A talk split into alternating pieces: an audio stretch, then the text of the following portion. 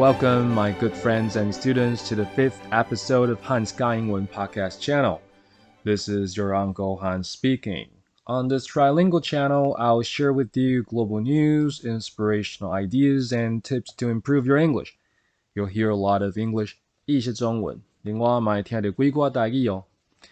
Before we get started, I got a few words to say for this episode.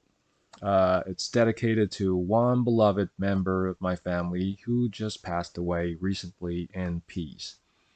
Money A. Schnauzer spent 15 wonderful years with us, brought us lots of joy and comfort, creating tons of lasting memories. We loved her with all our hearts, so we couldn't watch her suffer in her final moments. Um, it's a heartbreaking decision to make, but it's an unregretted one.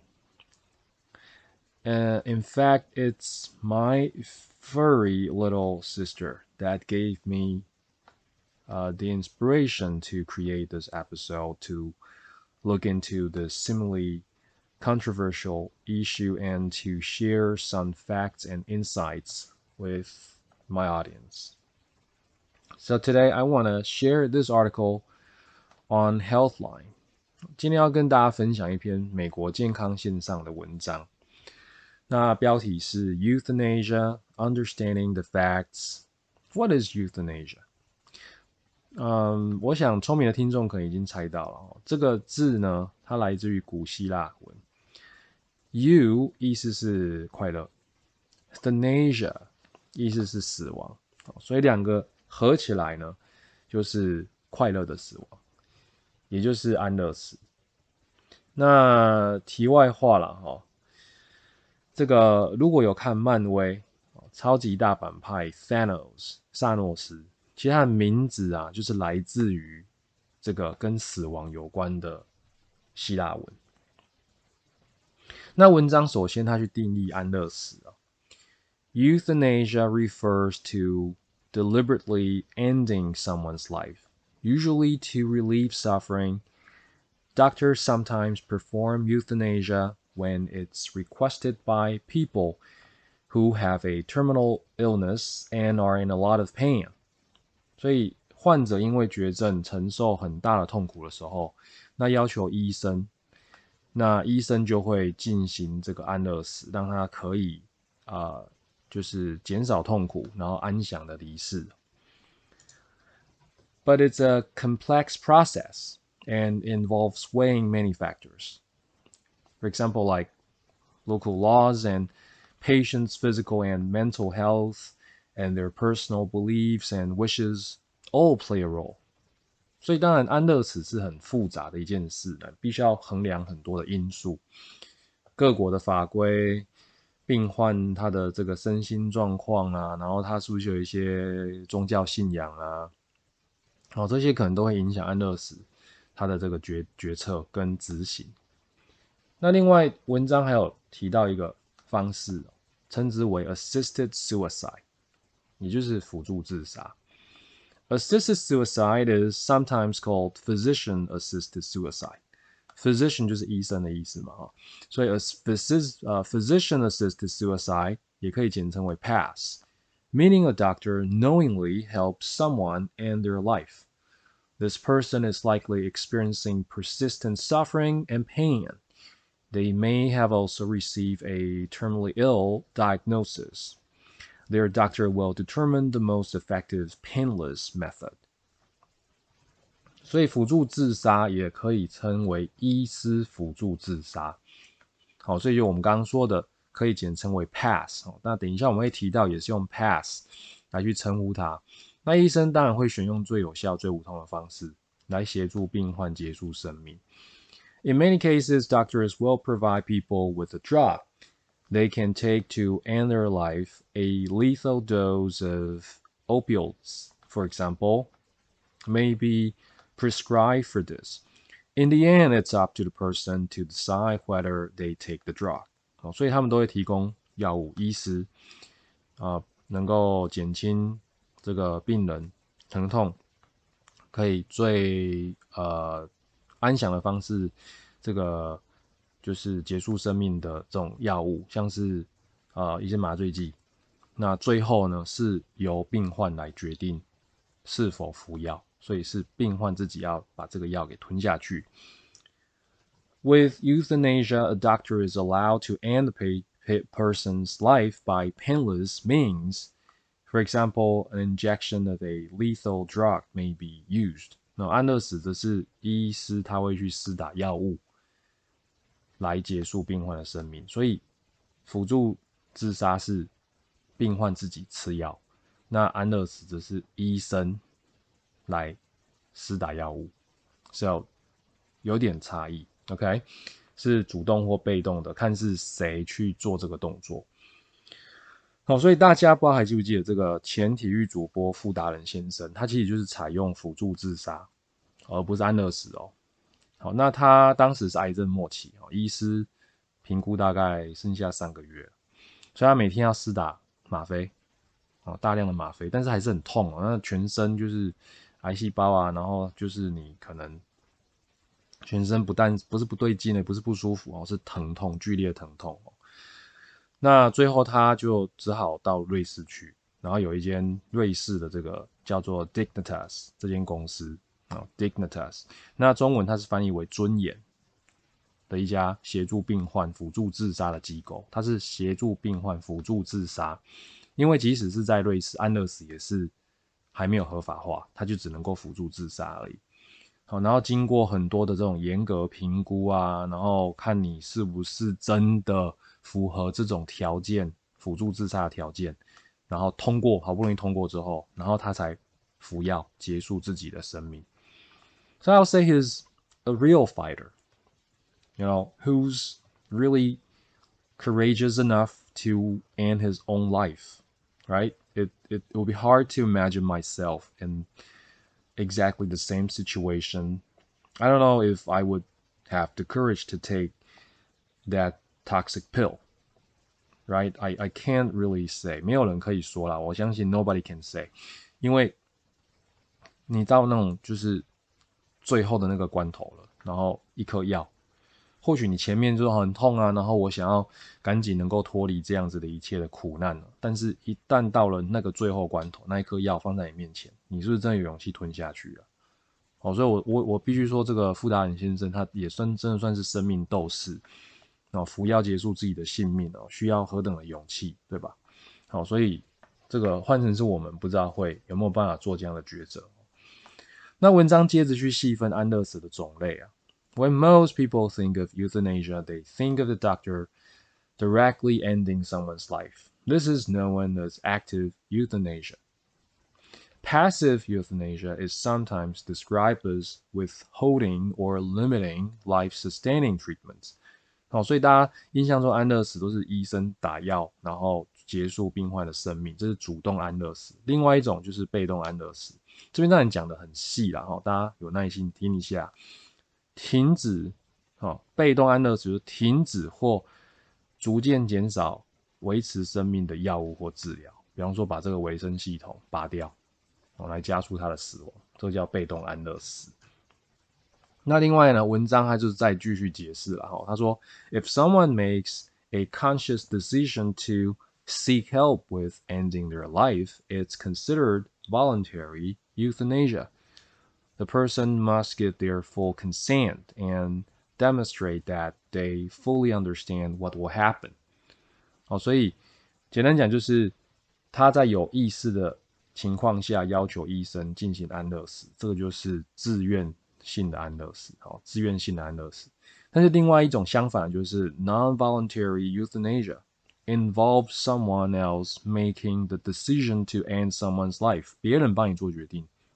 for example, a close family member usually makes that decision. Okay, this is generally done when someone is completely unconscious. Uh, it usually involves passive euthanasia, such as withdrawing life support from someone who's showing no signs of brain activity. OK，所以这就是非自愿性安乐死，就是家属 OK，帮这个完全昏迷、失去意识，甚至就是脑死的病患做决定。All right，这个叫做呃 non-voluntary euthanasia。OK，那其实说到现在哈，很多的安乐死就是这个不管是哪一种方式，或者是辅助自杀，哦，合法的国家都不多。OK，文章他提到说，这个在美国的话，哎，pass，哦，在美国 pass 辅助自杀 is legal in，它是用州来分的哈，Washington、Oregon、California、Colorado、Montana、Vermont、Washington D.C.、Hawaii，其实这样算一算就是不到十个哦。美国有这么多州，但就不到十个。OK。华盛顿、呃，加州、华府特区啊，夏威夷这些，OK。那如果是在美国之外呢？辅助自杀哦，合法的国家哦，三个，Switzerland，OK，就是这个富达人先生前往的瑞士，Germany and Japan，就三个，瑞士、德国、日本。OK，然后另外呢，他有提到就是两个都合法的哦，这他另外把它分出来，两个都合法，包含安乐死，包含辅助自杀都合法的，好，总共五个。：The Netherlands、Belgium、Luxembourg、Colombia、Canada，有五个，荷兰、比利时、卢森堡、哥伦比亚，然后还有加拿大。OK，那那那台湾呢？台湾台湾的状况是怎么样？因一般印象，安乐死应该是还没有合法化了哈。但是台湾的做法是什么？他说，Taiwan's uh legislative yuan has passed the revised draft of the Hospice Palliative Care Act amendments, which stipulates that in those terminally ill and unconscious patients who are under intubation it is possible for their closest blood relatives to sign the consent to terminate the cardiopulmonary resuscitation form, after which the physician can help to remove the respirator. OK，这边有蛮多的单字了哈，我们快速的解释一下啊。接下来就是说，台湾立法院呢通过了这个叫做《安宁缓和医疗条例》修正案。OK，amendment 就是修正案。 那说这个修正案呢，它它规定说插管哦，就是 intubation 插管的绝症患者和昏迷患者呢，他的 blood relative 就是近亲血亲，可以签署一个叫做 consent to terminate the cardiopulmonary resuscitation form，就是终止或撤除维生医疗同意书。我就简单就不急救了，好，所以。医生就会在他已经这个进入弥留状态的时候，就把他的呼吸器 respirator 就拔掉，然后他当然就自然就死亡了。OK，因为他就是靠那个维生器在维持他的性命。OK，那他他其实呃讲到现在了哈，我是觉得台湾的做法跟安乐死或协助自杀是有落差，因为他还是针对所谓这种昏迷插管的病患。但是你说像是傅达人先生，哦，他这种意识还很清楚，但是你知道意识清楚的时候痛啊，才是真的让人发疯啊，让人痛苦哦，那个真的是难以想象，全身好像每个细胞。都有针在刺啊！根据这一些病患他们自己的口述哦，所以他要打大量的吗啡啊，但是还是没有办法止痛哦。可以想象这一种情况吗？那台湾这个所谓的安宁条例其实还是无解啦，所以，我我想这一点呢，台湾政府跟社会还是需要更多的这个讨论哦。那说到这边呢，我来讲两个我大概最近啊。身边发生的案例，All right, this is you know it's 2020 and it's a year any anybody anything could die. Okay, without you know signs，没有任何迹象，可能就突然 传出某个名人 celebs 哦，今年也是这个各种名人哦都纷纷过世的一年哦，然后全球这个 不管是罹患肺炎还是哦，反正就是很糟糕的一年。那我身边的两个案例啦，讲一下哈。他说第一个，这个是我一个正值壮年，五十九岁的长辈哦，这是我的长辈哦。那有一天我们突然就接到他的这个病危通知，好，然后这个亲戚赶到医院的时候呢，他已经昏迷了。那医生就说器官呢急性衰竭，哦，然后脏腑整个就是都内出血。哦然后连皮下都出血，你看他整个整个人就肿起来，OK，然后整个身上的体液啊没有办法代谢，没有办法排掉，这样，整个就肿得像气球。去的时候不认不认得那个人了，跟他原本长样子完全不一样。那那时候他的家人其实还抱着一丝希望，然后有几位其他长辈就在他耳边就轻声的跟他说：“哦，要他坚强啊，努力撑下去，好起来啊，醒过来。”哦，我这个长辈。当时他虽然昏迷的状态，但是那个表情是很痛苦的，那整个眉头都皱在一起，然后整个脸哦，虽然说胀起来哦，但是其实还是你可以看出脸色很难看。哦，所以我想他虽然是昏迷，但是还是可以感受到这种身体病痛。你看你内出血啊，对我们平常擦伤就很痛了，哦，只是这种皮外伤就很痛了，就他是内脏整个都出血，然后整个都衰竭。哦一定是超痛苦的。那后来这个就有一位亲戚就很勇敢了，他就直接他觉得说看他那样子，他也是不忍心呐。然后你说一直给他急救吗？真的有用吗？他就私底下把拉把医生拉到旁边去问他，他说：“医生，你用一切的医疗手段，你所知道的医疗手段来救他，这个几率有多少？”就医生跟他说，百分之一，百分之一的机会，各位不到百分之一啊，什么意思啊？医生他他不总不能跟你说啊没救了，因为是太残忍了嘛，对家属来说太残忍了嘛。他跟你说百分之一啊，你你想啊，这个你还要让他继续折磨嘛，对吧？所以后来这个长辈。讨论之后就决定说，好，要不然就放弃了啦。OK，不要再给他打什么强心针啊，就让他自然的看他自己有没有办法撑过去。OK，最后呢，呃，家人就一一的去跟这位病危的长辈道别，要他不要有牵挂，放下一切了，然后前往一个更美好的世界。这样，那原本。我刚不是说他就是神情非常的痛苦不安嘛？就这样，然后他好像听得到，哎，你知道这个实在是，好像是真的灵魂就存在哦。你你跟他讲，好好的跟他讲，让他放心。啊，其实他自己也放不下嘛，对不对？因为很突然，原本人好好的走进去医院，然后就昏迷了，然后他整个面容就放松了，原本是很痛苦的样子，然后很快啊，在半小时内就走了。OK，好了，那另外一个呢，就是我们家的小狗 Money。OK，那其实 Money 已经很，它已经很老了，它是呃用人的时间来算是十四年。OK，它已经养了十四年。哦，它是一只雪纳瑞了。我刚刚一开始有讲哦，Schnauzer 雪纳瑞。那十四年呢，你如果是用狗的计算应该已经算是狗瑞了，对，非常非常老了哦。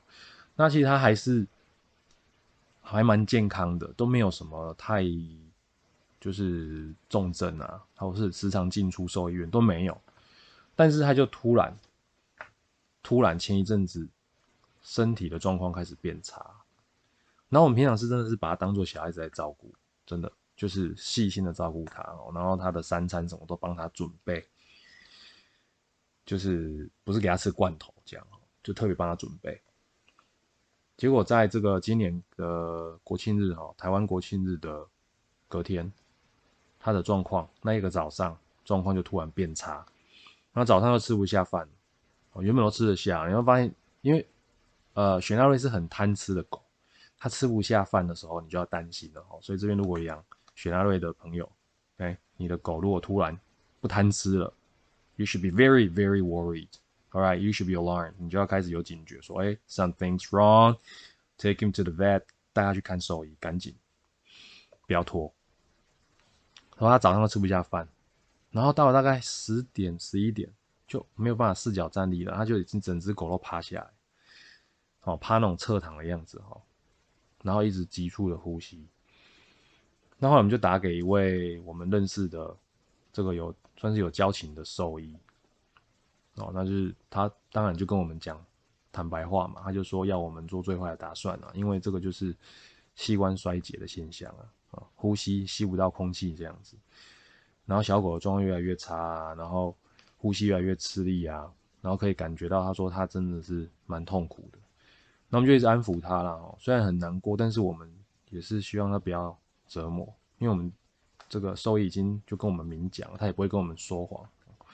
呃，像有可能你带去别的兽医院，他会跟你说，那我们用什么方式治疗它？但是其实，we know that you know it's it's not gonna work，根本不会有有有效果的啦。就是跟我们讲坦白哦，就是不要再让他折磨了。好，所以我们就在他耳边轻轻让他乖乖的哈，然后不要痛了这样。可以放心的到一个更美好的世界了。其实我们家这只小狗，它真的也算是很贴心哦。它知道我们很爱它，所以它虽然很痛苦，但是还是很努力爬起来跟我们回应了。你知道它已经它已经没有办法站，它硬要爬起来哦。所以那时候其实我看它那样子，我就虽然说一直呃很坚强哦，不要哭，怕它会难过，但是就就哭了哦。那最后为了不要让它继续苦撑哦，其实它真的是。